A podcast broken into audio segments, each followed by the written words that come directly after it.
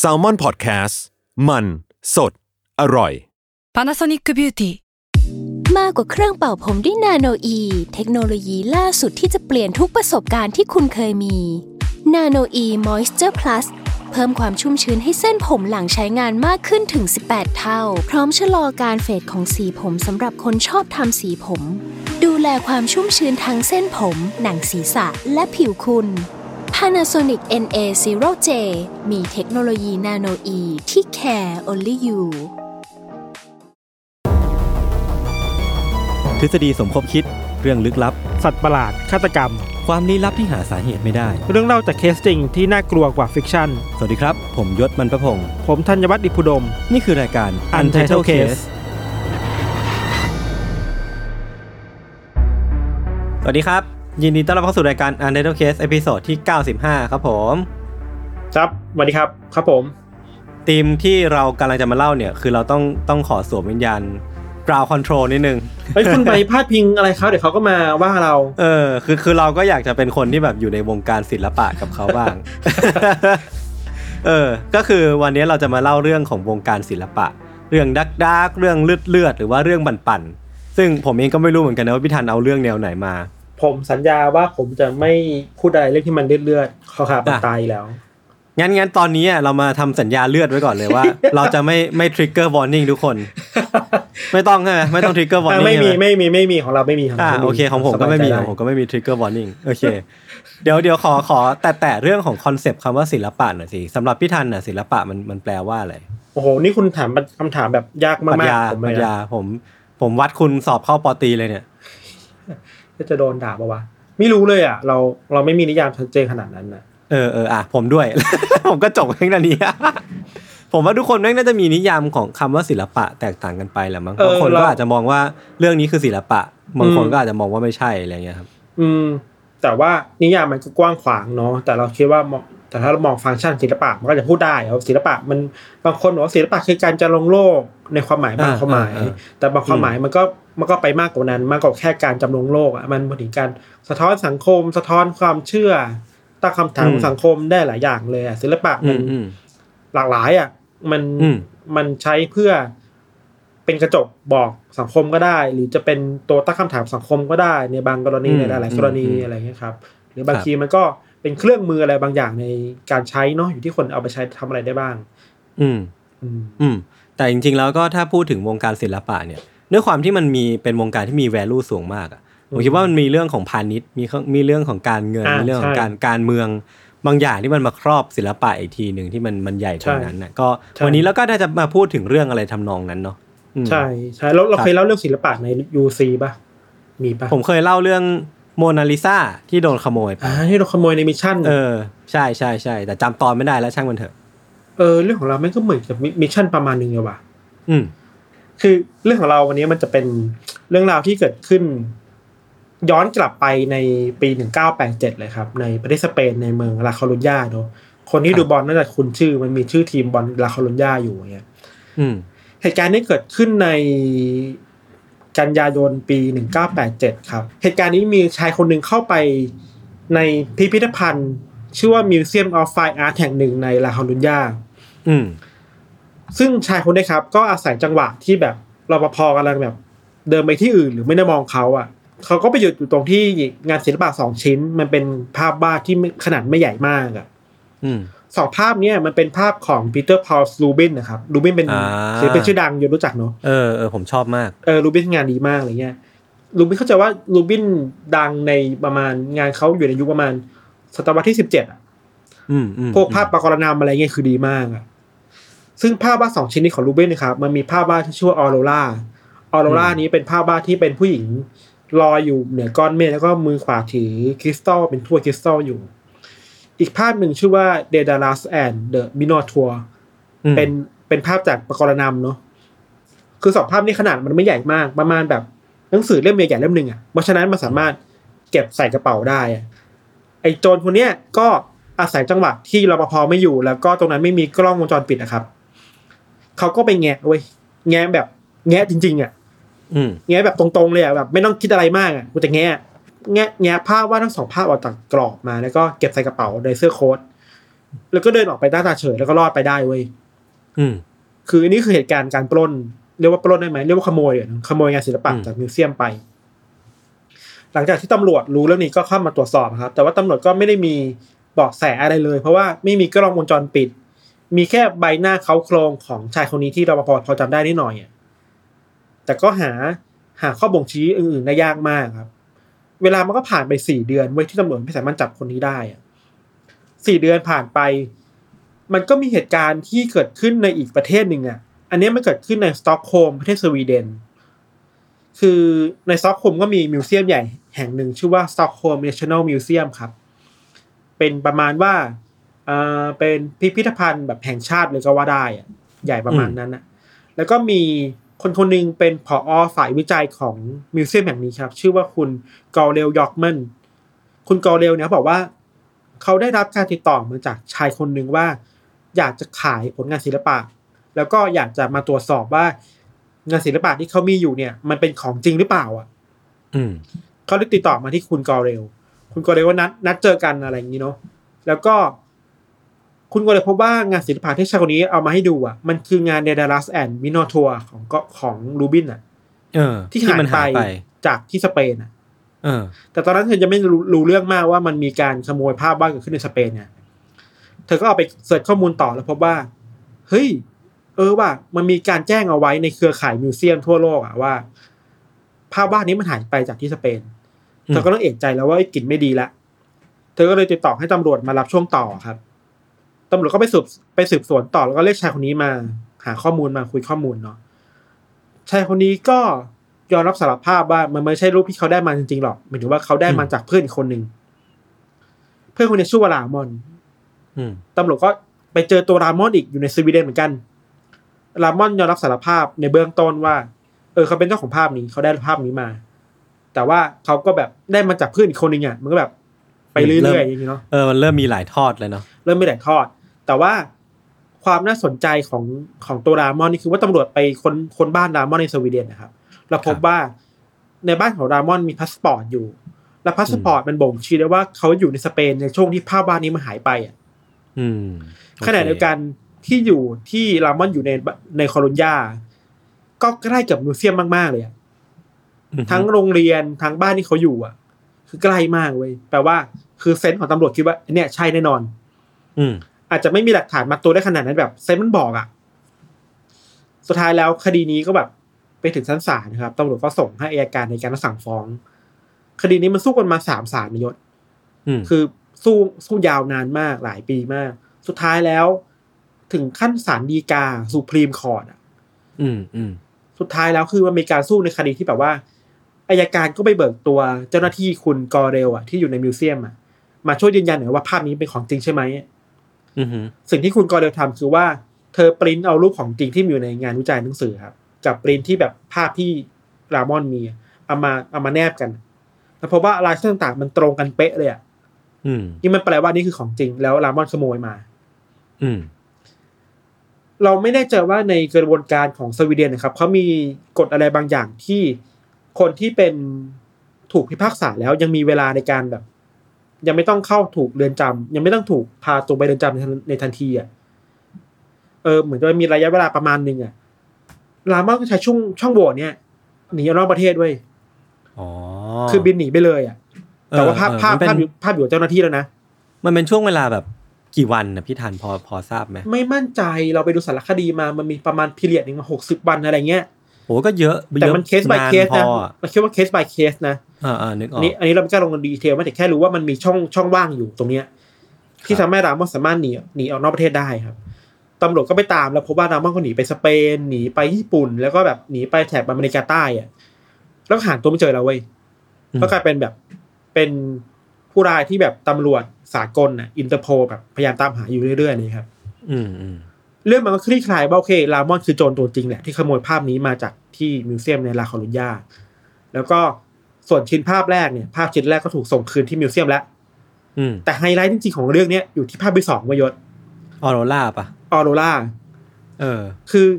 ช่วงเวลาหลังจากนั้นน่ะตำรวจก็หาไม่เจอเลยว่าออโรราอยู่ที่ไหนอะสองอ่าฮะคนไปตามหาพวกตลาดมืดต่าง ๆ ที่มีการซื้อขายงานขโมยกันน่ะก็หาไม่เจอเว้ย เวลามันผ่านไปจนถึงประมาณช่วงปลายเดือนเมษาปีหนึ่งเก้าเก้าหนึ่งครับ คราวเนี้ยเหตุการณ์มันเกิดขึ้นที่แมมี่ฟลอริดา คือเรื่องเนี้ยแม่งมีความเป็นฟลอริดาประมาณหนึ่งเว้ย เออ เออคิดว่ามันสนุกประมาณเซนส์ของฟลอริดา คือเรื่องราวเป็นอย่างนี้ว่า ในวันที่ 25 เมษายน 1991 ครับ ตำรวจสายปราบปรามยาเสพติดในไมอามี่อะเขามีสายตำรวจอยู่เนาะ แบบไปแฝงตัวตามแก๊งต่างๆอะไรเงี้ย สายโทรมาบอกตำรวจว่า เฮ้ยมันมีคนกลุ่มหนึ่งที่พยายามจะขายภาพงานศิลปะว่ะ อืม คนกลุ่มนี้นำโดยผู้หญิงคนหนึ่งชื่อว่าลอรี่ แล้วก็บอกด้วยนะว่าลอรี่เนี่ยอยากจะขายภาพของลูบินส์ด้วยอ่าฮะตำรวจก็เฮ้ย มันยังไงเนี่ย เออตำรวจก็เลยคิดว่าโอเค เดี๋ยวเราจะตั้งทีมพิเศษขึ้นมาล่อซื้อกัน เป็นทีมแบบปฏิบัติการพิเศษเลยอะ่ะอืมอืมมเพื่อจับกลุ่มคนกลุ่มนี้ให้ได้หรือว่าอาจจะแบบ โยงไปถึงคนที่อยู่เบื้องหลังให้ได้ครับ ทีมพิเศษเนี่ยครับเขามอบหมายให้ตำรวจคนหนึ่งที่มีประสบการณ์มากๆ เก่ามากๆ เป็นเป็นแกนนำอืมคนนี้ชื่อคุณแฟรงค์เป็นตำรวจแบบ เก่ามากเราจะเปรียบเปรียบเทียบยังไงดีอะถ้าเปรียบเทียบแบบหนังฮ่องกงคืออู้หมงตาเนกอะปะเออเออเออตัวเซียนตัวเซียนประสบการณ์เยอะเออหรือถ้าเป็นแบบเกาหลีคือแบบเขาเรียกว่าอะไรคุณคุณมาดงซอกอะ ที่เล่นเทนทูบูซานเป็นตัวแบบคนแบบกล้ามใหญ่ๆอ๋นี่หรอปะอบล็อกบล็อกหน่อยใช่ไหมเออเออที่แบบเออแข็งแกร่งหน่อยอะกกคือ รูปแบบนั้นเนี่ยตัวใหญ่ๆเก่าๆอะเออก็คือคุณคุณแฟรงค์เนี่ยก็แบบ เป็นแกนนำในทีมนี้ครับ แล้วก็คุณแฟรงค์พอได้ทีมมาแล้ว คุณแฟรงค์ก็ติดต่อไปยังแก๊งของลอรี่เนาะคือแบบปลอมตัวว่าเขาเขาเป็นมหาเศรษฐีคนหนึ่งที่แบบอยากได้ภาพอันนี้มากของรูบินส์อะแล้วก็นัดเจอกันที่โรงแรม ในการเจอกันครั้งนั้นนะครับลอรี่ก็มาพร้อมกับ เพื่อนสองคนเป็นผู้ชายก็บอดี้การ์ดอีกสองคน คือแบบอืมเวดี้แก๊งอะนี่หรอกปะแก๊งสเตอร์มากๆอะมีมีคนคอยควบคุมความปลอดภัยอยู่ มีคู่หูอยู่อะ แล้วแบบคุณแฟรงค์ไปกับเพื่อนแค่คนเดียวอะก็แบบไม่ค่อยมีอะไรมากแค่แบบไปดูลาดเลาก่อนในรอบแรกครับ ในวันนั้นนะครับลอรี่ก็ส่งภาพมาให้ดู แล้วคุณแฟรงค์ก็แบบ เอ้ย นี่มันคือภาพหรือเปล่านะ แบบภาพที่ตามหาอยู่หรือเปล่าของรูบินส์อะอืมอืมแต่ว่า ปัญหาหนึ่งคุณแฟรงค์ลืมไปเว้ยว่าตัวเองอะไม่ได้มีความเข้าใจเรื่องศิลปะมากพออะอ๋อนึกนึกสายกันหรือว่าเออแบบลอรี่แบบส่งภาพมาให้แบบคุณแฟรงค์ก็ต้องเนียนๆเฮ้ยอันนี้มันดูดีจังเลยนะครับนึกว่าเออแบบเอออ๋อเออมุมนี้เออผมชอบงานนี้มากต้องเนียนๆไปก่อนน่ะ แต่แบบไม่รู้เนียนแค่ไหนแต่ก็ต้องเนียนไปครับ แต่ว่าได้ข้อมูลมาอย่างมาอย่างหนึ่งคือว่าโอเค อันนี้มันคือภาพว่าออโรราแหละมันมีผู้หญิงอืมมันมีก้อนเมฆมันมีการถือถ้วยคริสตัลอยู่ครับก็ตรงตามที่ที่บลีฟมา แต่ว่า คุณแฟรงก์เองก็ไม่สามารถฟันธงได้ว่า ภาพนี้มันคือของจริงหรือเปล่าอะเออ มัน มันยากนะ ผมว่ามันไม่ใช่ทุกคนที่จะบอกได้ว่าอันนี้คือของจริงหรือเปล่า ใช่ ก็เลยโอเค ยังไม่ตกลงซื้อขายกันแล้วก็นัดเจอกันใหม่ในคราวหน้า อืม ปัญหาที่คุณแฟรงค์ได้กลับมาคืออย่างที่เราคุยไปพี่แกว่า พิสูจน์ไม่ได้ว่านี่คือของจริงหรือเปล่า อะ อืมเขาเพราะฉะนั้นเขาเลยต้องหาผู้เชี่ยวชาญมาช่วย confirm ให้ได้เว้ยว่า ภาพเนี่ยคือของจริง มันคือภาพรูบินส์จริง ๆ ที่ถูกขโมยมา อืม อืม แล้วตำรวจเองก็แบบไม่ได้มีคนที่เชี่ยวชาญอยู่ในไมอามี่เลยอะหมายถึงว่าในไมอามี่ไม่ได้มีผู้เชี่ยวชาญด้านศิลปะของรูบินส์เลยครับอืมตำรวจก็เลยแบบไปไปค้นห้องสมุดเว้ยไปตามหาอ่านหนังสือแบบ ประวัติศาสตร์ศิลปะต่างๆอะไรเงี้ย แล้วพบว่าโอเคมันก็มีหนังสือที่เกี่ยวกับรูบินด้วย แล้วคนเขียนนะชื่อว่าศาสตราจารย์จูลี่เฮลส์ก็เลยติดต่อไปที่อาจารย์จูลี่ ปัญหาคืออาจารย์จูลี่สุขภาพไม่ค่อยดี เธอแก่แล้วอะ ไม่สามารถบินมาจาก เมืองอื่นเพื่อมาเพื่อมาแมอามีได้อะอาจารย์จูลี่ก็เลยแบบส่งต่อ ไปให้อาจารย์อีกคนหนึ่งที่ทำงานด้วยกัน อาจารย์คนนี้ชื่อว่าอาจารย์ชาลส์สคริบเนอร์อืมอาจารย์ชาลส์นี่เราจะบอกก่อนว่าเป็นตัวละครสำคัญมากๆในเรื่องนี้เลยเว้ยคือแกจะมีความเบียวนิดๆอะคือเออคือตอนที่แกบอกว่ามีตำรวจโทรหาแกที่นิวยอร์กคือแกอยู่นิวยอร์กเนาะโทรมาแกตกใจมากเว้ยเพราะว่ากลัวว่าตัวเองแบบจะตกอยู่ในข้อหาค้ายาเสพติดอะ คือตำรวจมันคือตำรวจสายยาเสพติดอะอ๋อคือแนะนำตัวเนี่ยหรอป่ะสวัสดีครับผมมาจากตำรวจจากเออแมอามี่ครับ มาจากกองยาเสพติดครับเออเออออะไรเงี้ยแกสนใจเว้ยว่าเชี่ยกูแบบกูทำอะไรผิดปะวะร้อนตัวไปก่อน ร้อนตัวไปก่อนแล้วพอตำรวจอธิบายว่าเนี่ยอาจารย์ผมจะมาขอให้อาจารย์ช่วยเหลือนะ เรื่องแบบช่วยยืนยันเรื่องงานศิลปะให้หน่อยเป็นงานของรูบินน่ะ อาจารย์แกบอกแกแกตื่นเต้นมากๆเลย เพราะว่าแกเป็นคนที่อินงานของรูบินมานานมากอะอืม ทางชีวิตที่แกสอนศิลปะมาแกสอนงานรูบินเยอะมาก แกแบบ แกกจะแบบป้ายยาเด็กๆให้ให้รู้จักงานรูบินตลอดอะว่างานรูบินมันเท่ยังไงมันดียังไงครับ แล้วก็พอตำรวจบอกว่าเนี่ยอาจารย์อยากให้อาจารย์มาช่วยในปฏิบัติการนี้หน่อยอืมมาช่วยล่อซื้อด้วยกันหน่อย อาจารย์ก็ตื่นเต้นมากเว้ยเพราะว่าแกบอกว่า ความฝันของแกตอนเด็กคือการเป็นนักแสดงอะอ๋อโอ้ผมชอบอาจารย์คนนี้ว่ะแกบอกแกตื่นเต้นมากว่า เออแกอยากเป็นนักแสดงมาตั้งแต่เด็กๆแล้วอะแล้วพอรู้ว่าเออแกจะเข้าไปอยู่ในทีมของการล่อซื้ออะซึ่งเป็นการแสดงอะแกแบบอืมเฮ้ยเนี่ยความฝันเป็นจริงแล้วอะโอ้โหจะมีสักกี่คนมาที่ตื่นเต้นกับการที่ไปอยู่กับภารกิจเนี้ยเป็นผมผมกลัวนะเว้ยคือแกอย่างที่เราบอกแกก็เบียวเบียวๆนิดๆอะเออเจ๋งอะเออเอผมอชอบอะแล้วอย่างที่เราบอกว่าอาจารย์อาจารย์ชาลส์เองแกก็เชี่ยวชาญเรื่องรูบินจริงๆนะคือ แกศึกษามาแกทำ research มาเรื่องงานงานของรูบินส์มาตลอดนะครับอืม ดังนั้นตัวแกเองนี่แหละจะเป็น keyman คนสำคัญที่จะมาฟันธงในสุดท้ายของคดีเนี้ยว่า ภาพวาดที่แก๊งนี้เอามาขายอะเป็นของจริงหรือเปล่าอะอืมพอนัดแนะเวลาที่เหมาะสมครับ อาจารย์ชาลส์เองก็บินจากนิวยอร์กมาไมอามี่เว้ยเพื่อมาร่วมงานปฏิบัติการล่อซื้อภาพวาดระดับโลกอะเหนือว่าอืมอืมจากอาจารย์คนหนึ่งอะอาจารย์ที่แบบสอนแต่ในมหาลัยอะอยู่ดีวันนี้คืนดีที่กูจะกลายเป็นคนที่แบบ ในหนังแบบ CSI แล้วอะ เออเออเออได้มาได้มาแบบเขาเรียกว่าได้ได้มา recover ศิลปงานของศิลปินที่ตัวเองชอบด้วยปะเออ ได้มางนกอบกู้อะเออเออได้มาช่วยเหลือรูบินน่ะ เออ โหแม่งตื่นเต้น คือก่อนการนัดพบกับแก๊งลอรี่ครับพวกตำรวจก็เรียกอาจารย์มาซักซ้อมแผนกันก่อนเนาะคือมันคืองานใหญ่อะตำรวจก็แนะแนะว่าเดี๋ยว คุณแฟรงค์เนี่ยก็จะแบบโลเพต่อไปว่าเป็นเศรษฐีที่อยากได้งานนี้จริง ๆ จากแก๊งของลอรี่อะอืม ส่วนอาจารย์อะอาจารย์ไม่ต้องแสดงเลยอาจารย์เป็นตัวเองไปเลย อาจารย์แนะนำไปเลยว่าอาจารย์เป็นผู้เชี่ยวชาญด้านศิลปะแล้วจะมายืนยันว่าภาพนี้เป็นของจริง ถ้าจริงแล้วเดี๋ยวคุณแฟรงค์จะซื้อต่ออะนึกออกปะอืมอืมคืออาจารย์ไม่ต้องทำอะไรเลย แสดงแบบตัวเองหมดเลยอะแล้วก็ขั้นตอนหนึงเราสนุกมากเว้ยคือ ตอนที่บรีฟกันในห้องในโรงพักอะตำรวจคุยกันว่าเนี่ยทุกคนอยากใส่เสื้อเกราะนะเพราะว่ามันมีบริการของแก๊งลอรี่มาด้วยแล้วกลัวว่าจะมีติดอาวุธนะครับ แต่ว่าอาจารย์ชาวส์อะจะไม่ใส่เสื้อเกราะเว้ยโอ้โห คือโคตรสู้ คือตำรวจอะไม่คือตำรวจไม่ให้แกใส่เว้ยเออ เพราะว่าตำรวจกลัวว่าถ้าแกใส่แล้วแกจะแบบไม่เนียนอะนึกออกปะอ่าอ่านึกออกนึกออกเลิกลักเลิกลักเลิกจะเลิกลากอะอะอาจจะคือตำรวจทุกคนจะมีความเป็นแบบ เนียนมาแล้วเคยใส่มาบ่อยแล้วอะ จะรู้ว่าต้องทำตัวยังไงอะแต่อาจารย์คือนักวิชาการอะนึกออกถ้าอาจารย์ใส่คงแบบต้องเลิกลากต้องมีต้องมีพิรุธอะแต่มันก็อันตรายขึ้นนะ ผมว่า เราเราเข้าใจว่ามากๆอะตำรวจเองตำรวจวางแผนให้อาจารย์แบบปลอดปลอดภัยที่สุดนะครับ คือจะไม่พาอืมอาจารย์อยู่ในปฏิบัติการในช่วงที่จับกลุ่มอะจะพาอาจารย์ออกครัจากบโรงแรมก่อนอะไรอย่างเงี้ยเนาะแผนการคือคุณแฟรงก์อะ แล้วก็อาจารย์ชาวส์อะจะเข้าไปเจรจากับแก๊งลอรี่ในโรงแรม เข้าใจในห้องพักครับอืมโดยคุณแฟรงก์ก็จะขอดูภาพบ้านนั้นอีกรอบหนึ่งแล้วส่งต่อให้อาจารย์ชาวช่วยฟันธงว่า นี่คือของจริงใช่ไหมถ้าอาจารย์ชาวตอบว่าตอบตอบว่านี่คือของจริง แฟรงก์กับอาจารย์ก็จะออกจากโรงแรม โดยอ้างว่าเดี๋ยวจะไปกดเงินที่ธนาที่ธนาคาร อืม แล้วระหว่างนั้นน่ะทีมคอมมานโดที่อยู่ข้างนอกแบบปลอมตัวอยู่ข้างนอกอะจะแบบเข้ามาจับกุมแก๊งของลอรี่ แล้วก็จบ อืม อันนี้คือแผนการเว้ยตาม step คือแบบนี้ พอทำงานจริงก็เป็นแบบนี้นะคือก็เข้าไปในห้อง อาจารย์ชาลส์ก็ตื่นเต้นมาก เพราะว่าตรงหน้าคือแก๊งอาชญากรตัวจริงอะเออ เป็นแก๊งมาเฟียศิลปะแก๊งมาเฟียตัวจริงอะ เอแล้วอแล้วทุกคนกำลัง role play อยู่หมายถึงว่า ไม่ถึงว่าแฟรงก์กำลัง role play ว่าเป็นเป็นเศรษฐีที่แบบอยากได้งานชิ้นนี้มากๆอะอืมส่วนอาจารย์แกก็แบบตื่นเต้นด้วยปะเราเป็นคนนอกอะอยู่ดีเข้ามาในในอะไรก็ไม่รู้อะอืม ในในจังหวะที่ลอรี่ถือของออกมาจากกระเป๋าอะครับ อาจารย์ชาวสแกแกบอกว่าแกตาแกรู้วาวเลยนะคือในคือโอ้โหอันนี้คืองานของจริงที่แกแบบ อินมาตลอดทั้งชีวิตอะเออแต่ว่ามันมีสิ่งที่ไม่คาดที่เกิดขึ้นเว้ยคือว่า หลังจากที่ลอรี่เอางานออกนี้ออกมาจากกระเป๋าแล้วครับ มันคือมันคืองานภาพวาดนั่นแหละ แล้วก็ถูกห่อในกระดาษส่งจดหมายนึกปะสีเทาๆอะเวลาส่งส่งจดหมายกันอะ อืม ตามขั้นตอนแล้วคือ อาจารย์จะหยิบงานนั้นมาดูแล้วมาบอกแฟรงค์ว่า อันนี้คือของจริงครับ อืม แค่นั้น แต่ว่า สิ่งที่อาจารย์ชาวทำอะอืมคำพูดแรกที่ออกจากปากอาจารย์ชาวหลังจากเห็นงานคือ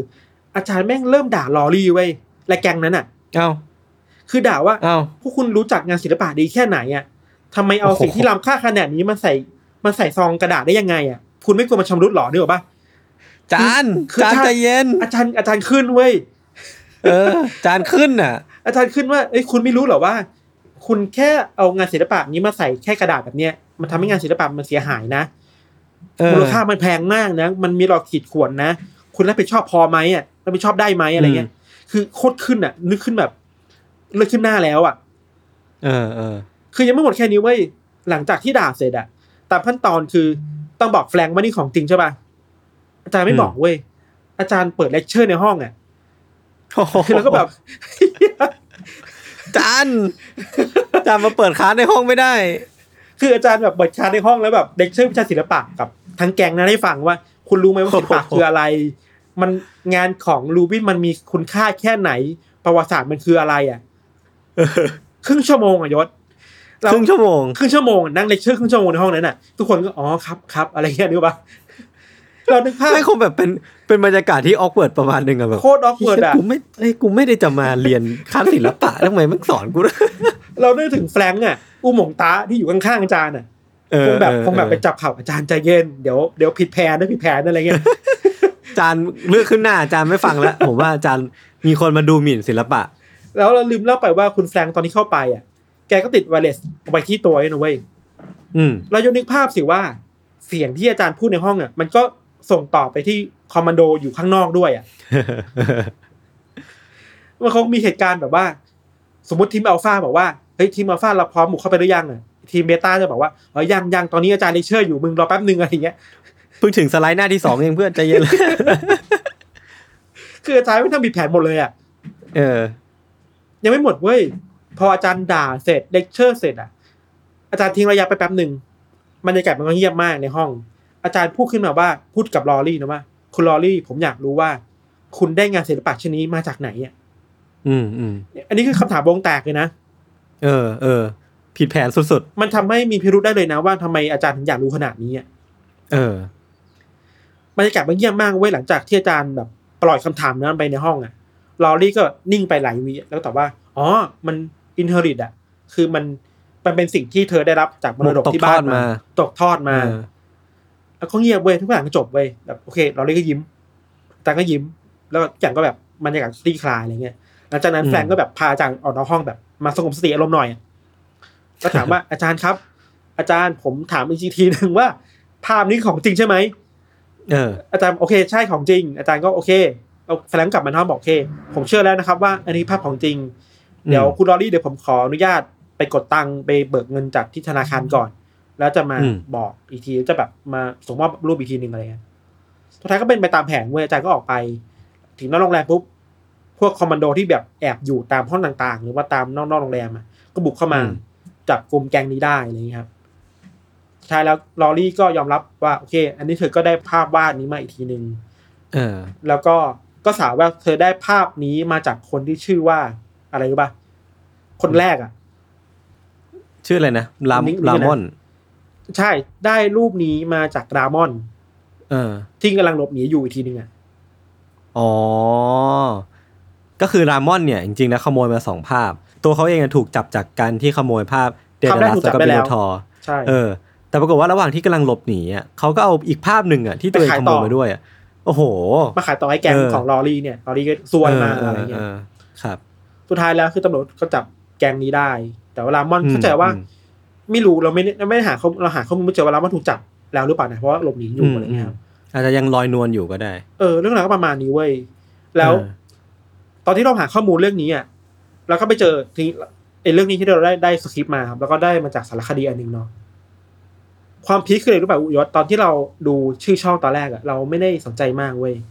เออแต่พอเราดูข้อมูลเสร็จเขียนสคริปต์เสร็จอะไรเงี้ยเราก็ไปดูชื่อช่องเว้ยว่าไอช่องนี้ช่องอะไรเป็น official แค่ไหนอะไรเงี้ยครับ สรุปว่าช่องเนี้ยมันคือชื่อช่องว่า Charles Scribner เว้ยอาจารย์เหรออาจารย์เป็นช่องเนี่ยของอาจารย์เหรออาจารย์ไปดูดแล้วอัพโหลดมาเองอะโอ้โหอาจารย์อา จารย์จะไปดูดช่องโอ้โหอาจารย์ลิขสิทธิ์อาจารย์คือเราไม่เราไม่แน่ใจว่าอาจารย์จะดูดมาแบบถูกกฎหมายหรือเปล่าจะขอช่องมาแล้วอะอ๋ออ๋อซื้ออ๋อซื้อต่อมาก็ได้เออเออแต่ช่องนี้ก็คือาอจจะช่องถูกชื่อว่าเออเออชื่อช่องชาวสกิปเนอร์คืออาจารย์อัพโหลดชเออบงอะอะเอออาเที่ยผจารมย์ต้องโคไปตรตามแล้วว่ะอาจารย์โคตรเท่อะเออก็เลยบอกผมไปตัตาวมละครเขาแล้วสำคัว่ะญในเรื่องนี้คือ Charles Scribner อาจารย์คือโคตรโหเบียวเท่สำคัญมากจริง ดีอะดีอะก็ประมาณนี้ครับเรื่องของเราครับ เห็นไหมว่าไม่ไม่มีเลือดแล้วสนุกดีอะไรเออเออเป็นเป็น mission เนาะก็คิดถึงบรรยากาศเก่าๆตอนที่เราเราเราเคยเล่าเรื่อง mission ต่างๆเนาะเออแล้วอย่าลืมว่าเรื่องนี้เกิดขึ้นในฟลอริดาด้วยเออเออเออคือเออไม่คือเมืองที่แบบ เกิดอะไรขึ้นได้ก็ได้แล้วอะแล้วเกิดขึ้นได้แล้วอะ อืมอืมศิลปะก็ยังมีเรื่องนี้ด้วยอะแล้วทำไมไม่เล่าเรื่องนี้ตอนฟลอริดาวะพี่ มันมันไม่มีเลือดไง โอเค ครับเรื่องเราประมาณนี้ครับยศคิดเห็นยังไงบ้าง ผมว่ามันมันตื่นเต้นดีคือผมว่าเดี๋ยวเดี๋ยวหลังจากจบเซสชันเนี้ยผมจะไปตามหาชแนลอาจารย์แล้วชาวสคิดเนอร์ใช่ไหม Charles Scribner ผมอยากรู้จักคนมาผมผมว่าชอบคนอย่างนี้มันมีความมุ่งมั่น ผมว่าคนถ้าเราโลกเรามีแต่คนอย่างเงี้ยโลกเราจะเจริญมาก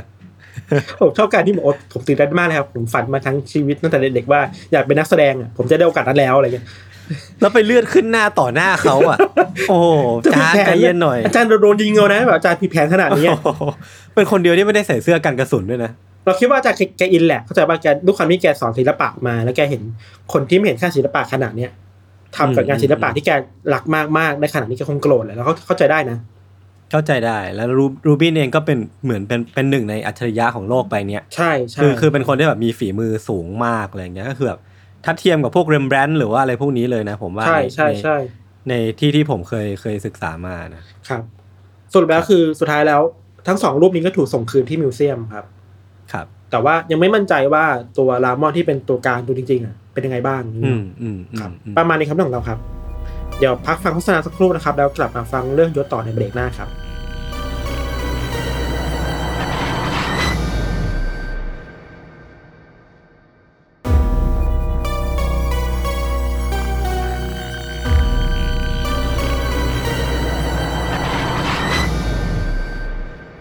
โอเคครับ กลับมาอยู่ที่เบรกที่ 2 ของรายการ Under the Case ตอนที่ 95 นะครับ ก็ผมก็แปลกใจเหมือนกันที่พี่ทันเล่าเรื่องที่ไม่มีเลือด เพราะว่าตัวผมเองเนี่ย ก็เตรียมมาว่าพี่ทันจะเล่าเรื่องโหดๆเว้ยอ่าตัวผมก็เลยแบบไม่ได้เตรียมเรื่องนี้โหดมากๆ แล้วก็เอาเอาเรื่องที่ตัวเองชอบมาแทนแล้วเออยศอยู่ยังไงวะชีวิตที่แบบไม่มีเลือดอะฮะอยู่ได้พี่สบายมากมันไม่ต้องมีเลือดไงมันจะมีคนอย่างพี่สักกี่คน โอเค คือฮ้ของผมเนี่ยผมขอผมผมไม่มีฮะเลือดนะผมก็มีเลือดนะแบบถ้าเจอบดูก็อ่าจะมีเลือไหนดไหนลองดูลองดูอะทั้งทั้งมันครับโอเคครับปล่อยมันเอาไปให้สุดดิพี่ไปไปเลย เอาเลย โอเค ของผมเนี่ยขอต้องเกริ่นก่อนว่าศิลปะเนี่ยมันเป็นอย่างที่เราพูดกันตอนต้นรายการเลยมันเป็นคำพูดที่ หรือมันเป็น feel ที่มันมันเป็นอะไรที่มันกว้างมากๆอะถ้าเป็นทุ่งหญ้าคือมันกว้างมากๆเนาะคือสำหรับผมอะอะไรที่มันสามารถ เล่าได้หรือว่ามี concept ของมันที่ชัดเจนเนี่ยมันก็อาจจะถูกเรียกว่าศิลปะก็ได้คือ เราจะเอาชักโครกไปตั้งอยู่ในที่พิพิธภัณฑ์แห่งหนึ่ง ถ้าเราสามารถอธิบายมันได้มันก็เป็นศิลปะอะไรเงี้ยอ่เออามันก็เลยเออมันคือมันก็เลยงานของกลายเป็นว่าคล้ายๆงานของดูชอมปะเออผมจำชื่อไม่ได้น่าจะใช่เนาะเออ คือนั่นแหละพี่มันมันจำแนกแขนงแบบเยอะมากๆเนาะมันแบบนับไปท่วนเลย เราจะเรียกสิ่งนี้ว่าศิลปะแขนงหนึ่งอันนี้อีกแขนงหนึ่งอะไรเงี้ยแล้วก็สิ่งที่ หนึ่งในแขนงที่ผมกำลังจะมาเล่าในวันเนี้ยคือแขนงที่เรียกว่า performance art หรือว่าครับศิลปะที่เป็นการแสดงหรือว่าเป็นการถ่ายทอดออกมาผ่านการการจัดแสดงโชว์อะไรบางอย่างอะเนาะครับเออคือ performance artist ที่ที่เราคุ้นเคยกันหน่อย อาจจะเป็นคุณ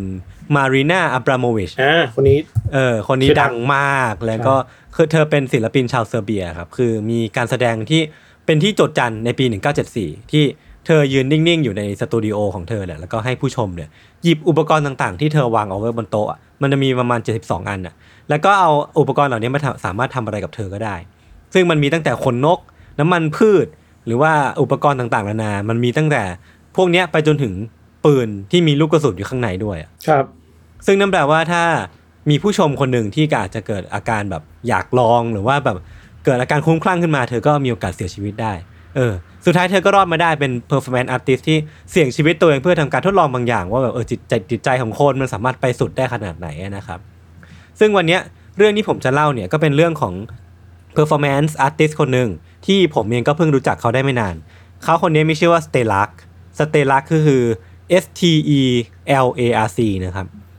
Stellark เนี่ยเป็นนามปากกาเนาะเป็นชื่อใหม่ที่เขาตั้งขึ้นมาเลย แล้วก็เขาเปลี่ยนชื่อเป็นชื่อนี้เลยโดยเฉพาะนะครับเขาเกิดเมื่อปี 1946 ที่ประเทศไซปรัส แต่ว่ามาใช้ชีวิตอยู่ในฐานะศิลปินที่เมลเบิร์นออสเตรเลีย ข้ามประวัติเข้าไปดีกว่าผม ผมว่าคนอาจจะไม่ค่อยสนใจมากครับข้ามไปที่ผลงานของเขาเลยดีกว่าครับ ในปี 1995 เนี่ยสเตลาร์กเนี่ยเคยจัดงานแสดงที่มันเป็นที่พูดถึงอย่างมากแล้วก็เหมือนเป็นเคสแรกเหมือนเป็นการแสดงแรกที่ทำทำให้ผมรู้จักเขาเลย มันชื่อว่า fractal flesh หรือว่าภาษาไทยก็คือ fractal มันเป็นชิ้นส่วนเนาะออกแตกออกเป็นส่วนๆ flesh ก็คือเลือดเนื้อเชื้อไข ซึ่ง รายละเอียดของงานแสดงเนี่ยมันเป็นอย่างนี้ สถานที่แสดงหลักของงานเนี่ยมันอยู่ที่ลักเซมเบิร์กซึ่งกลางเวทีแสดงเนี่ยครับตัวของสเตลาร์กเนี่ยก็จะยืนอยู่กลางเวทีเลย โดยที่ตัวเขาเนี่ยมีสายระโยงระยางผูกติดเอาไว้ทั่วทั้งตัวเลยครับแขนขวาของเขาเนี่ยมันเป็นสิ่งที่เขาเรียกว่า exoskeleton อะหรือว่าเป็นเป็นกระดูกที่เขาอ่าสร้างขึ้นมาอ่าเพื่อ เพื่อยืดออกมาจากร่างกายมันเป็นแขนแบบที่ทำจากโครงเหล็กครับพี่ทัน ในปีอ่าหนึ่งเก้าเก้าห้าตอนนั้นก็ถือว่าล้ำพอสมควรเนาะสภาพมันก็ดูแบบพิลึกพิลึกอะคนคนหนึ่งที่แบบยืนอยู่กลางเวที แล้วก็มีแขนหุ่นยนต์อยู่ติดเอาไว้นะครับ คือพอการแสดงเริ่มเนี่ยร่างกายของสเตลาร์กเนี่ยก็เริ่มขยับอ่าแต่ว่ามันเป็นการขยับที่ราวกับร่างกายของเขาเนี่ยมันได้รับการแยกประสาทกันน่ะเพราะว่าแขนซ้ายของเขาเนี่ยมันขยับในรูปแบบหนึ่งอะไม่ทัน มันแบบขยับอย่างเงี้ยวนไปวนมาอย่างเงี้ยแขนหุ่นยนต์ข้างขวาของเขาเนี่ยมันก็ขยับไปอีกแบบหนึ่งครับแล้วก็ร่างของเขาเนี่ยมันขยับกันไปคนละทิศคนละทางอย่างต่อเนื่องเลยพี่ทันเดี๋ยวผมจะเปิดคลิปให้ดูนะอ่าขออนุญาต share screen จะได้เห็นภาพมากขึ้น เนี่ย อันเนี้ย อันนี้คือคุณสเตลาร์กเว้ยอันนี้คือแขนหุ่นยนต์ของเขา exoskeleton อ่าเออ่าออ่าก็จะเห็นได้ว่ามันมันแบบขยับไปในรูปแบบที่มันแตกต่างกัน อันเนี้ยแขนซ้ายเขาขยับอีกทิศนึง แขนขวาเขาขยับอีกทิศนึงอะไรเงี้ยมันแบบอ่ามันก็จะเป็นอย่างนี้ไปเรื่อยๆไปเรื่อยๆจนจนจนจบการแสดงสี่ชั่วโมงเอออ่าซึ่งสาเหตุที่มันเป็นเช่นนี้ได้อะพี่ทัน เพราะว่าตัวเวทีที่ลักเซมเบิร์กเนี่ยพี่ทัน มันถูกเชื่อมเข้ากับสถานที่จัดแสดงอื่นๆ อีก 3 ที่ผ่านระบบอินเทอร์เน็ต 3 สถานที่นั้นน่ะมันคือปอมปิดูในปารีส Media Lab ที่เฮลซิงกิ แล้วก็งานประชุมแห่งหนึ่งในอัมสเตอร์ดัม ซึ่งสถานที่แต่ละแห่งเนี่ยมันจะมีกลุ่มคนดูที่กำลังดูการถ่ายทอดสดสเตลาร์กที่ลักเซมเบิร์กอยู่ แล้วก็ผู้ชมจากแต่ละที่เนี่ยครับจะสามารถบังคับร่างกายของสเตลาร์กได้ ผ่านการกดปุ่ม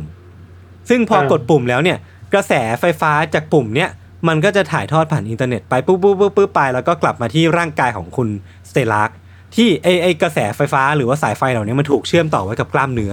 แล้วก็ ทำให้แขนซ้ายของเขาเนี่ยสามารถขยับไปทั่วได้อย่างอัตโนมัติโดยที่เขาไม่ต้องควบคุมมันอะอืมเออเหมือนกระแสไฟฟ้ามันเชื่อมต่อกับมัดกล้ามเนื้อเต็มแขนเลยแล้วมันก็แบบบิดบิดบิดไปอย่างเงี้ยอย่างที่อย่างคลิปที่ผมเปิดให้ดูอะนะครับอืมแล้วก็แขนข้างขวาเนี่ย ตัวสเตลักเป็นคนควบคุมเอง ผ่านการเคลื่อนไหวหน้าท้องแล้วก็ขาที่แบบมันมีระบบเชื่อมต่อถึงกันอะเออทำให้การแสดง fractal flash เนี่ยมันเป็นประสบการณ์ที่นอกจากจะ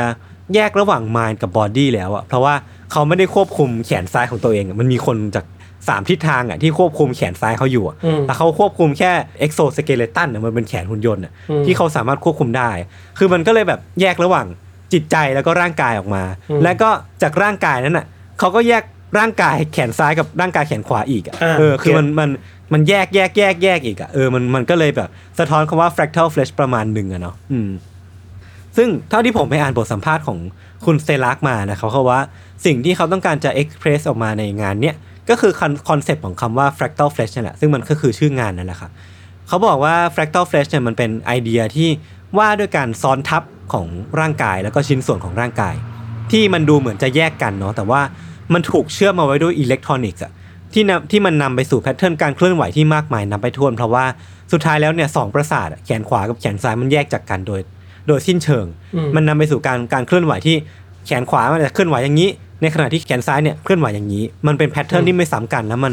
มันนำไปสู่รูปแบบการเคลื่อนไหวร่างกายที่มันเยอะแยะมากมาย เออ ผมมองว่ามันมันมันเป็นอะไรที่มันน่าสนใจมากๆเลยเนอะอืมเออพี่ทันพี่ทันรู้สึกยังไงกับการการแสดงนี้ น่าสนุกอยู่นะหมายถึงว่า เออ มีร่างกายที่เราไม่ได้ควบคุมตัวเองอะหมายถึงว่าเราไม่สามารถควบคุม อืมอืมอะไรบางอย่างที่แบบ ไม่รู้มือซ้าย มือขวาเออป่ะที่แบบ ไม่ใช่ของเราอะ ใช่ใช่ใช่ใช่ใช่เออมันกลายเป็นว่าเอ้ยร่างกายที่เราเคยคิดว่าเราควบคุมตัวเองได้ มันควบคุมไม่ได้ มันถูกใครไม่รู้ควบคุมอะมันก็แบบ เออเออเออเออ มันก็มีประเด็นแบบนั้นแหละเออ มันคือคอนเซปต์อย่างนั้นน่ะ ผมว่า คือความน่าสนใจของสเตลักที่ผมชอบ แล้วก็อยากจะเล่าเรื่องของเขาในวันเนี้ยก็คือว่า มันเป็นเรื่องของมุมมองของตัวเขาเนี่ยครับที่มีต่อร่างกายมนุษย์ครับคือเขาเนี่ยต้องการที่จะใช้ศิลปะ แล้วก็เทคโนโลยีเนี่ยในการสื่อสารว่าร่างกายของเราเนี่ยครับร่างกายของมนุษย์ทุกคนเนี่ยมันเป็นได้มากกว่าข้อจำกัดทาง ชีววิทยาที่มันเป็นหรือว่ามันเกิดขึ้นมา แล้วก็ร่างกายของเราในมุมมองของสเตลักเนี่ยครับมันเป็นสิ่งที่เรียกว่าไคเมราที่มันผสมผสานระหว่างเลือดเนื้อเหล็ก แล้วก็โค้ดโปรแกรมมิ่งโค้ดอะอ่าผสานรวมกันให้เราไปอีกไปในอีกระดับหนึ่งได้มากกว่ามนุษย์ธรรมดาอืมซึ่งมันก็แน่นอนว่าความตั้งใจเนี้ยมันถูกถ่ายทอดออกมา ผ่านการแสดงอีกหลายอันของเขา การแสดงต่อมาที่ผมอยากพูดถึงนะพี่ทันมันเป็นการแสดงที่ใช้ระยะเวลานานที่สุดของเขา มันมีชื่อว่า ear on arm ซึ่งมันก็ค่อนข้างตรงตามชื่ออะพี่ทันมันคือการปลูกหูลงบนแขน เดี๋ยวผมแชร์สกรีนให้ดูนะ มีหูขึ้นบนแขนนี่เหรอเอออารมณ์แบบนิโค โรบินนี่เลยเหรอเอาแขนขึ้นมาจากใช่ใช่ใช่อันนี้คือถ้าถ้าทุกคน search ตามผมนะสเตลัก Ear on Arm เนี่ย เราจะเห็นได้ว่าที่แขนซ้ายของคุณสเตลักเนี่ย มันมีหูขึ้นมาเว้ยอ่าเออ มันเป็นมันเป็นมันเป็นก้อนเนื้อที่ที่เป็นรูปหูขึ้นมา นี่กับรูบินเลย ใช่ คือผมก็แบบเชี่ยคนเรามันจะทำไปทำไมวะ เออ แต่ว่าพออ่านคอนเซปต์อะผมก็รู้สึกว่าเออผมผมรู้สึกทึ่งในความคิดของเขาประมาณหนึ่งเหมือนกัน คือโปรเจกต์เนี้ยมันเริ่มต้นเมื่อปี 1996 คือเหมือนคุณสเตลักเนี่ยเขา spark ไอเดียนี้ขึ้นมาจากจากความคิดของเขาก่อนว่า เออเขาอยากที่จะมีหูป ลูกหูขึ้นมาอันใหม่เป็น extra ear ขึ้นมาบนอ่าแขนของเขาอ่าซึ่งก่อนที่เขาจะต้องกว่าที่เขาจะสามารถนำไอเดียเนี้ย execute ออกมาได้จริงเนี่ยก็คือต้องใช้เวลากว่า 10 ปี ถึงจะหาหมอผ่าตัดที่ตกลงทำโปรเจกต์ที่มันดู surrealกับเขาได้นะครับ การผ่าตัดครั้งแรกเนี่ยมันเกิดขึ้นเมื่อปี 2006 เป็นการปลูกถ่ายชิ้นเนื้อหรือว่าเนื้อเยื่อเนี่ยเพิ่มเติมลงไปที่แขนซ้ายของเขา เพื่อทำให้กลายเป็นที่อยู่ของหูได้ เพื่อที่สักวันเนี่ยมันจะกลายเป็นเชฟของหูได้เนาะเอมันอไม่ไปไม่นะมันคือ มันไม่ใช่พลาสติกไม่ใช่มันคือก้อนเนื้อจริง ๆ ถูกป่ะใช่ มันไม่ใช่พลาสติก มันเป็นก้อนเนื้อจริงๆเออ แต่ว่ามันเท่าที่ผมเข้าใจอะ มันจะไม่ใช่ไม่ใช่หูจริง ๆเว้ย มันจะเป็นแบบก้อนเนื้อแบบ มันจะเป็นเนื้อเยื่อ เออ มันเป็นมันเป็นเซลล์เขาก็เอามาจากฝ่าเท้าบ้าง เอามาจากนู่นนี่บ้าง เอามาปลูกปลูกบนแขนแขนซ้ายตัวเองอะนะครับอ่าเออ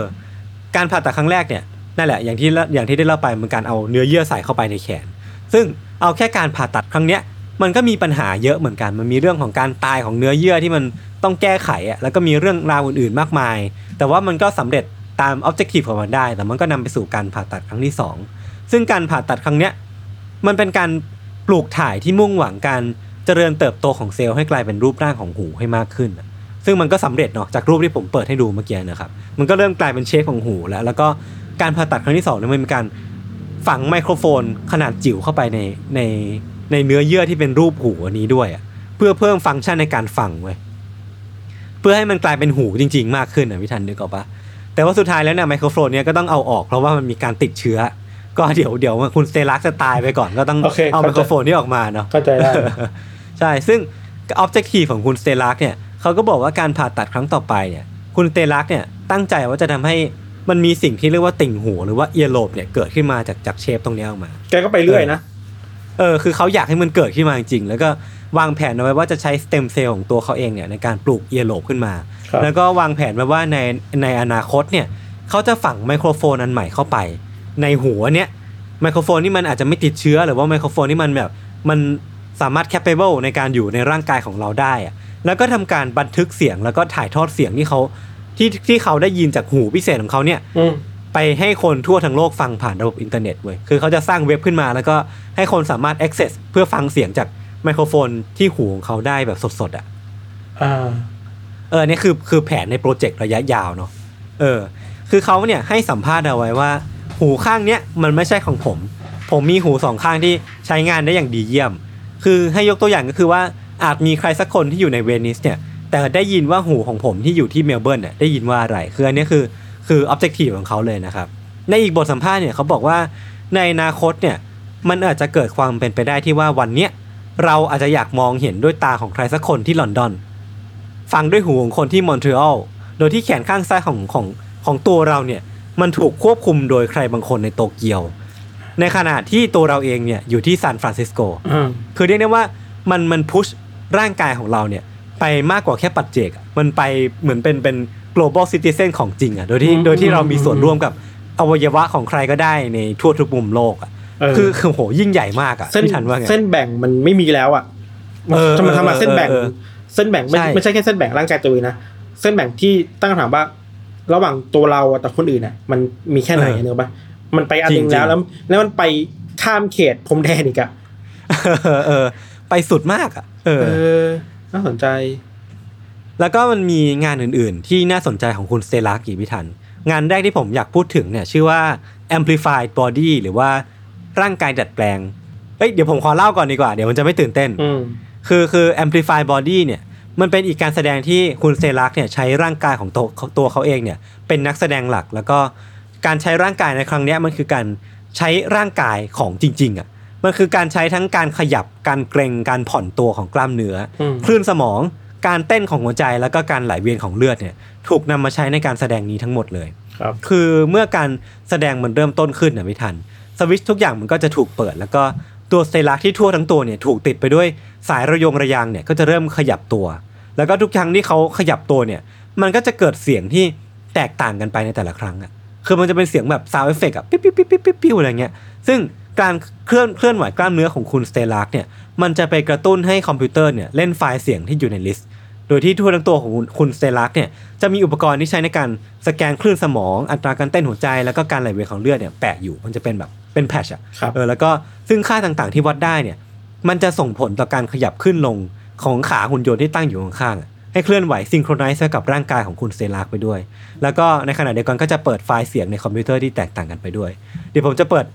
คลิปให้ดูแล้วกันเผื่อ ใครใครใครฟังแล้วไม่ค่อยเข้าใจเนาะนี่ก็จะเห็นได้ว่าเนี่ยคือร่างกายของคุณสเตลักแล้วก็การขยับร่างกายของเขาเนี่ย มันก็จะนำมาซึ่งเสียง ปิ้วปิ้วปิ้วปิ้วปิ้วอย่างเงี้ยนี่แกไม่ใส่เสื้อผ้าเหรอใส่กางเกงในตัวหนึ่งเอาเพื่อเพื่อมันสัมผัสร่างกายได้จริงๆถูกปะใช่ใช่ใช่ใช่นี่แกก็จะเห็นได้ว่าตามตัวของเขาเนี่ย มันก็จะมีพวกเนี่ยเครื่องวัดอุปกรณ์ต่างๆ ว่าแบบเออ heart rate ของเขาเท่าไหร่คลื่นสมอง EKG เขาเป็นยังไงอ่า แล้วมันก็จะสัมพันธ์กับการเคลื่อนไหวของไอ้แขนแขนหุ่นยนต์ที่อยู่ข้างๆเขาด้วยอะไรอย่างเงี้ยครับจะไปสุดว่ะ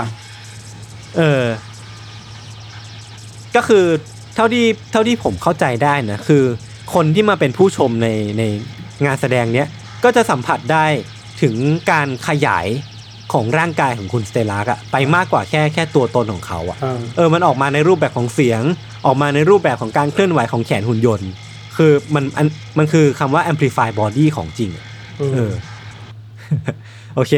อีกงานหนึ่งครับที่ผมอยากพูดถึง มันชื่อว่า exoskeleton คือการแสดงเนี้ยสเตลักจะทำการเป็นหนึ่งเดียวกับหุ่นยนต์ขนาดใหญ่ ที่มีลักษณะเป็นขาหกข้าง มันจะมีความคล้ายแมลงอะพี่ทันโดยสเตลักเนี่ยจะขึ้นไปยืนข้างบน แล้วก็ขาหุ่นยนต์ทั้งหกเนี่ยจะขยับได้ในหลาย ๆ แพทเทิร์นขึ้นอยู่กับการเคลื่อนไหวของร่างกายของคุณสเตลักเดี๋ยวผมจะเปิดคลิปให้ดูนะครับ ขาหุ่นยนต์แม่งคืออันนี้เชี่ยเออ แล้วก็นี่อันนี้คือคุณสเตลาร์กเว้ยคือเขาก็จะยืนอยู่เนี่ยแล้วก็การการเคลื่อนไหวแขนขาของเขาเนี่ยมันก็จะสัมพันธ์กับการเคลื่อนไหวเคลื่อนที่ของไอ้ขาหุ่นยนต์ทั้ง6นี้ด้วยนะอ่าเออ นี่มัน Doctor Octopus มากตัวจริงปะวะเออมันคือ Doctor Octopus ของจริง ไม่รู้ว่ามันคือแรงบันดาลใจของ Dr. Octopus หรือเปล่านะหรือแกได้แรงบันดาลใจมาจาก Doctor Octopus ละเออผมไม่รู้ว่าอันไหนมันเกิดก่อนอะนะเอ้ย แต่ว่ามันไปสุดมากเว้ย สุดอะคือมัน posthuman มากๆเลยนะ นี่นี่นี่ใช่ใช่ใช่ใช่เออคอนเซปต์คอนเซปต์อย่างที่พี่ทันพูดเลยคือ ผมว่าตัวคุณ Stelarc เองอะเขาเขามีคอนเซปต์ของคำว่า post humanist อะประมาณหนึ่งเหมือนกันอะ คือเขาเขาอาจจะเลิกตั้งคำถามกับว่าร่างกายของเราธรรมดาธรรมดาเนี่ยทำอะไรได้บ้างแล้วอะคือเขาต้องการที่จะไปสุดมากกว่าแค่ร่างกายของมนุษย์ธรรมดาแล้วอะมเออมซึ่ง ถ้าใครอยากที่จะรู้จักเขามากขึ้นเนี่ยก็เอาชื่อของเขาไปเสิร์ชหาผลงาน แล้วก็อ่านบทสัมภาษณ์ของเขาได้ได้เลย คือเขาเป็นคนที่น่าสนใจมากจริงๆอะแกยังมีชีวิตอยู่ปะน่าจะยังมีครับ น่าจะยังมีอยู่ เออ แล้วก็ยังยังคงออกแสดงงาน ซึ่งเยอะมากๆอะตั้งแต่แบบปีหนึ่งเก้าเจ็ดกว่าอะไรเงี้ย จนถึงปัจจุบันนี้ก็ยังยังยังมีงานของเขาอยู่อะนะครับเท่เนาะหมายถึงว่าอืมแกเอาไปทำหนังได้เลยอะเออสักใช่สักวันหนึ่งชีแกวิตจะแกแบบว่าไปทำหนังได้เลยไปสู้รบกับสไปเดอร์แมนอย่างนี้เปล่าวะ ถ้าสมมติว่ามนุษย์โลกมนุษย์เราเนี่ยมี alien invasion เนี่ยผมว่าคนที่เราตั้งความหวังได้ที่สุดเนี่ยก็คือคุณคุณ Stelarc เนี่ยแหละ ว่าเขาจะผลิตอุปกรณ์อะไร แกบอก อ๋อ เอเลียนมาทำไมไม่เป็นไร เรามีนี่อยู่แล้ว ผมมีนี่อยู่แล้วมึงเอาไปไปเลสู้ยเลยเอาไปเลย ไม่ต้องไม่ต้องสร้างใหม่อะไรเงี้ยเออเออโคตรสุดอะ คือตัวเขาอะพิธัน อย่างที่บอกว่าเขาเป็นคนที่มีความรู้เรื่องเทคโนโลยี แล้วก็มีแนวคิดแบบ post humanist อะอ่าคือเขาเนี่ยเชื่อว่าความก้าวหน้าทาง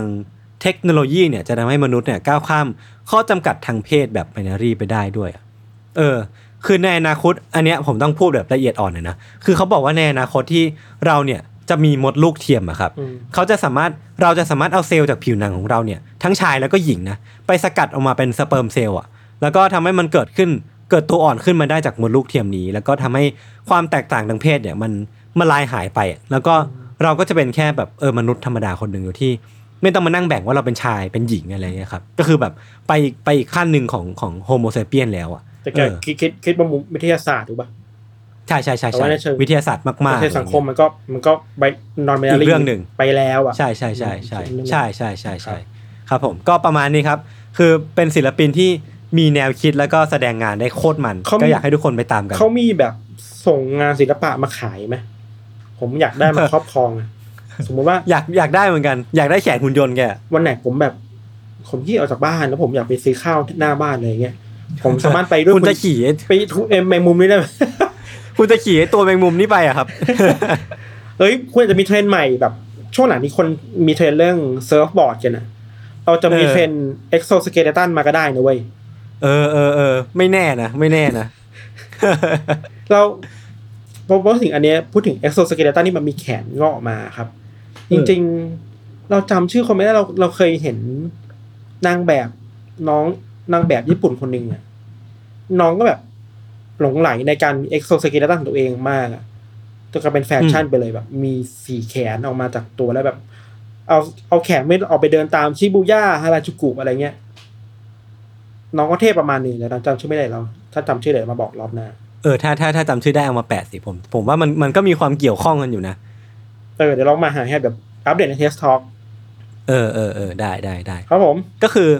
โดยสรุปแล้วเนี่ยคำว่าศิลปะมันก็ยังคงกว้างอยู่เหมือนกันเนาะมันจะเป็นในรูปแบบเพนติ n ง